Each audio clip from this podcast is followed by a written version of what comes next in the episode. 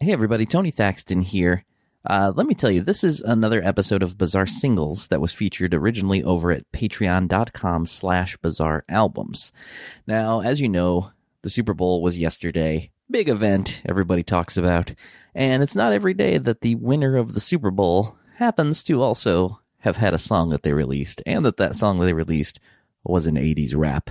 So it felt like I needed to present this episode to the world. Now, quick note uh, this had been recorded back in 2020 when I was on tour with my band Motion City Soundtrack, and I was doing the best that I could to keep up with all the episodes while I was out on the road, which was not easy. So I had to record my voiceovers in the back of a tour bus. Uh, so it's a little noisier, and I tried to use some effects to make it not as noisy, but it makes it not sound as good. So just wanted to let all that be known. Oh, and also, this is kind of a remastered episode as well, because there are a few corrections and a little bit more information I found out since originally releasing this episode. So this is a Bizarre Singles slash remastered episode. Alright, let's do this. Hi, my name is Tony Thaxton. Like anyone else, I love a great song. But I also love those strange songs that might make you wonder how and why they even exist. But I'm not here to make fun of them. I'm here to celebrate them and tell their story. This is Bizarre Singles.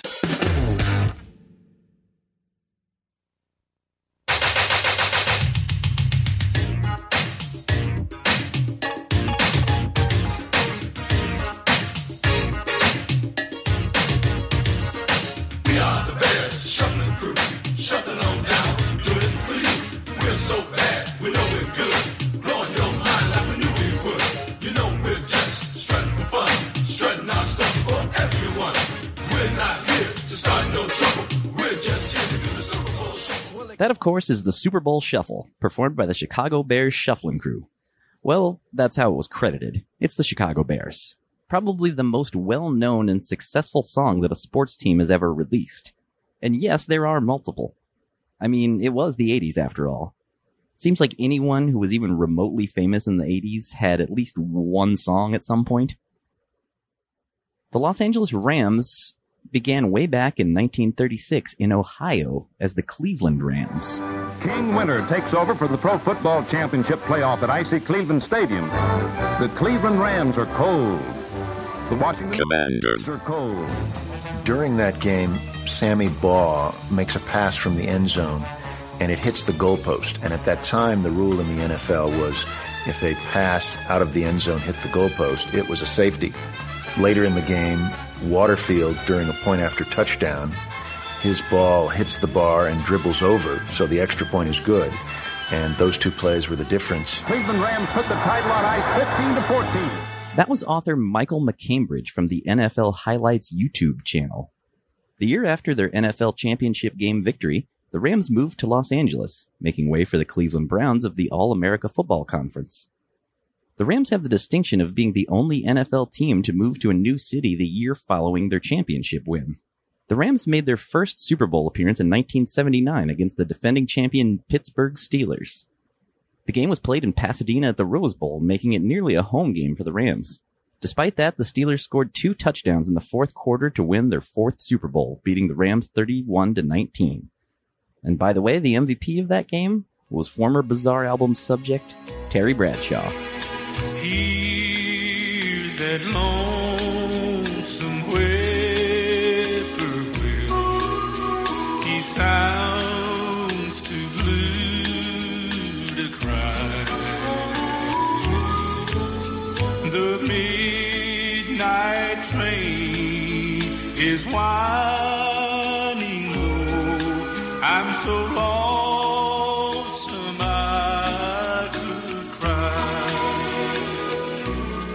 They continued to be called the LA Rams, but they did move again. In 1980, they moved from the Los Angeles Memorial Coliseum to Anaheim Stadium in Orange County.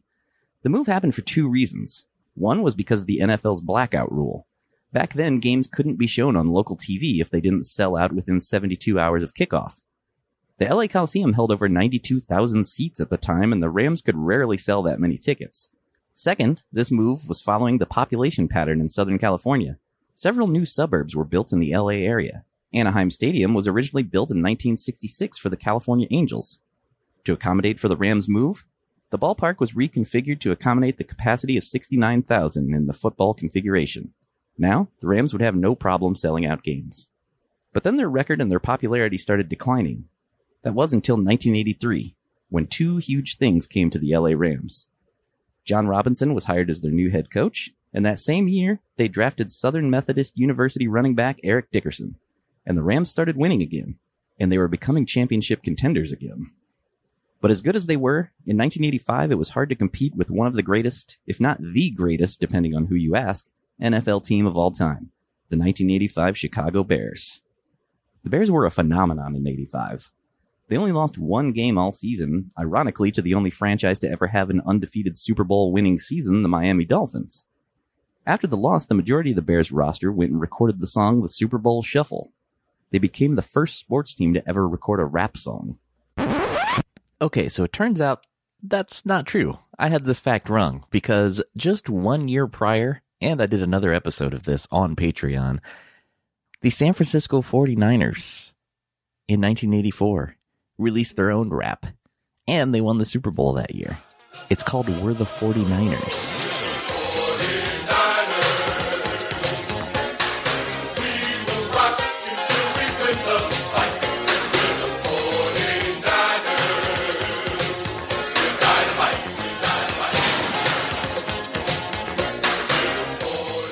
The Bears would actually face the Rams in the NFC Championship game and completely shut them out on their way to their Super Bowl 20 victory. But again, this was the 80s. The Rams wanted in on the rapping.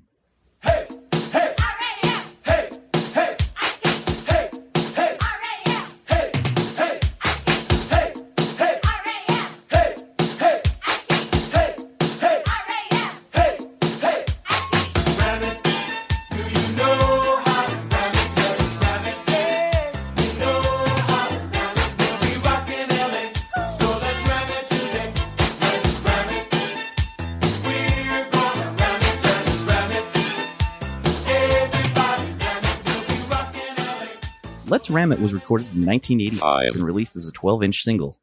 The single says performed by many of your favorite Los Angeles Rams, featuring pictures of Nolan Cromwell, Leroy Irvin, Jackie Slater, and Eric Dickerson, just to name a few. The song was produced by Richard A. Tufo and Bobby Daniels, with Tufo also being one of the song's co-writers. Richard Tufo had written songs for Curtis Mayfield, Gladys Knight, and the Doobie Brothers. Bobby Daniels was also one of the co-writers of the Super Bowl Shuffle. The music was recorded at Red Label Recording Studios in Chicago, while the Rams recorded their vocals back in California at Sound Affair Recording. This is Big Bad Jackie and I'm starting this off. The Rams get down so nobody scoff. And don't you worry cause the Rams are rapping. When game time comes, we'll be back to zapping. We can't sing and our dance is not pretty, but we'll do our best for the team and the city. So get on your feet and clap your hands. Let's ram it right now with the LA Ram. Hollywood handsome, Dodge City tough. If you throw it my way, it's gonna get rough. I like to ram it, as you can see. Nobody likes ramming any more than me. They call me Jeter, nobody dresses sweeter. But under this cool is a quarterback mistreater. I come from the end, looking for the sack. I don't stop coming till I put them on the back. This is limousine with it, my moves are like dreams. They call me the demon on special teams. I know how to rock from the toes to the head when I pull Another day is here, and you're ready for it. What to wear? Check. Breakfast, lunch, and dinner? Check. Planning for what's next and how to save for it? That's where Bank of America can help. For your financial to-dos, Bank of America has experts ready to help get you closer to your goals. Get started at one of our local financial centers or 24-7 in our mobile banking app. Find a location near you at bankofamerica.com slash talk to us. What would you like the power to do? Mobile banking requires downloading the app and is only available for select devices. Message and data rates may apply. Bank of America and a member FDIC.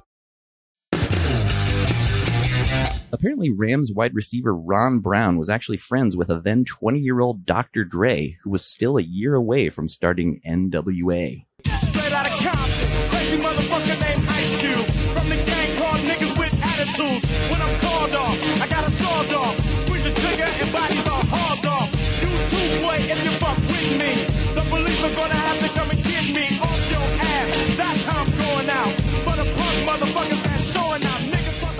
Brown recommended his friend Dre to the team to have him either mix the song or make the video.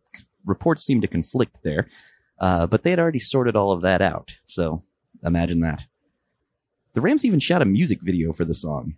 According to a 2016 article on Let's Ram It from Yahoo Sports' Shutdown Corner, written by Frank Schwab, quote, Nobody can recall exactly when the video was filmed, whether it was late in the 1985 regular season or during the playoffs. But one thing everyone remembers is that the shoot lasted past midnight on the player's day off. And you can see in the video that some scenes are in daylight and others at night. End quote. Red in here, I'm a pumping iron man. If Eric can't get it, I will and I can. I'm strong as you come, but I've got a brain, and stopping me is like stopping a train. I'm Carl Lee, the general of the D. I make the calls, I'm the coaching LB. This motorcycle hicky's got style and class. If you come my way, I'll knock you on your ass. Today's the name's intimidated. Passing my way, I'll see you later. Quick on my feet, the ladies agree. Before they know it, they're ramming with me. The Iceman Cometh, the Roy's the name. I cover the corner, interception's my game. Score more than anybody else on the D, cause I move like a cat, as you will see. The guys call me Dick instead of Dick the son. I lead the range, I'm the Rams top gun. They say I'm as smooth as a runner can be. Even sweetness and the others are talking about me. I like to dance and have a lot of fun. When it comes to ladies, want a brainy one. But enough about me, we're here to ram it, you see. If you ram it just right, you can ram it all night. Rams guard Dennis Harris said, quote, The Chicago Bears had their video. All of a sudden a guy approached us. Coach Robinson knew and said go ahead and do it as long as it didn't distract us and it was done in the right way and we didn't make fools of ourselves. We should have listened to him a little more. There were a lot of fools out there. He later goes on to say, It was our day off. So we had a few beverages. It was a long day. By the end of the day, I needed a ride home. In more ways than one. All I got out of it was a wasted day off and a hangover. End quote. Several of the players have spoken about how cold it was during the shoot, and Leroy Irvin even called it one of the worst nights of his life. The video really does need to be seen to be believed, and it's on YouTube, so I'll post the video on the Bizarre Albums Twitter at Bizarre Albums, and I'll try and make a clip for Instagram too, also at Bizarre Albums, so be following those. The video has rapping, dancing, fake saxophone playing, weird sexual innuendos. And what more do you need? Neither the song nor the video were a hit. But after the Rams moved back to Los Angeles in 2016 after spending several years in St. Louis, the video resurfaced and is actually played in the stadium before home games.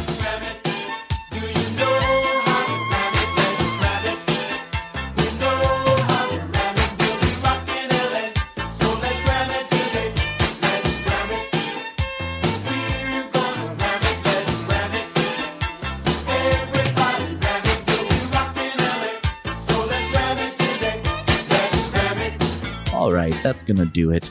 This is Tony, present day in 2022. The original ending had me talking about the tour I was on back in 2020. Why some of the audio is a little funny sounding here and everything. And, uh, you know, I don't really ever talk too much about going on tour, but the tour I was supposed to be on got postponed. And, uh, the Motion City Soundtrack Tour is now happening in June and July. And, uh, so if you never got tickets to that, uh, now is your chance because, uh, it'll be happening, fingers crossed, June and into July. So check that out. And as always, if you liked these, there's more on Patreon. Episodes of Bizarre Singles at patreon.com slash bizarre albums. All right. Thanks everybody, and we'll see you back for a regular episode next week.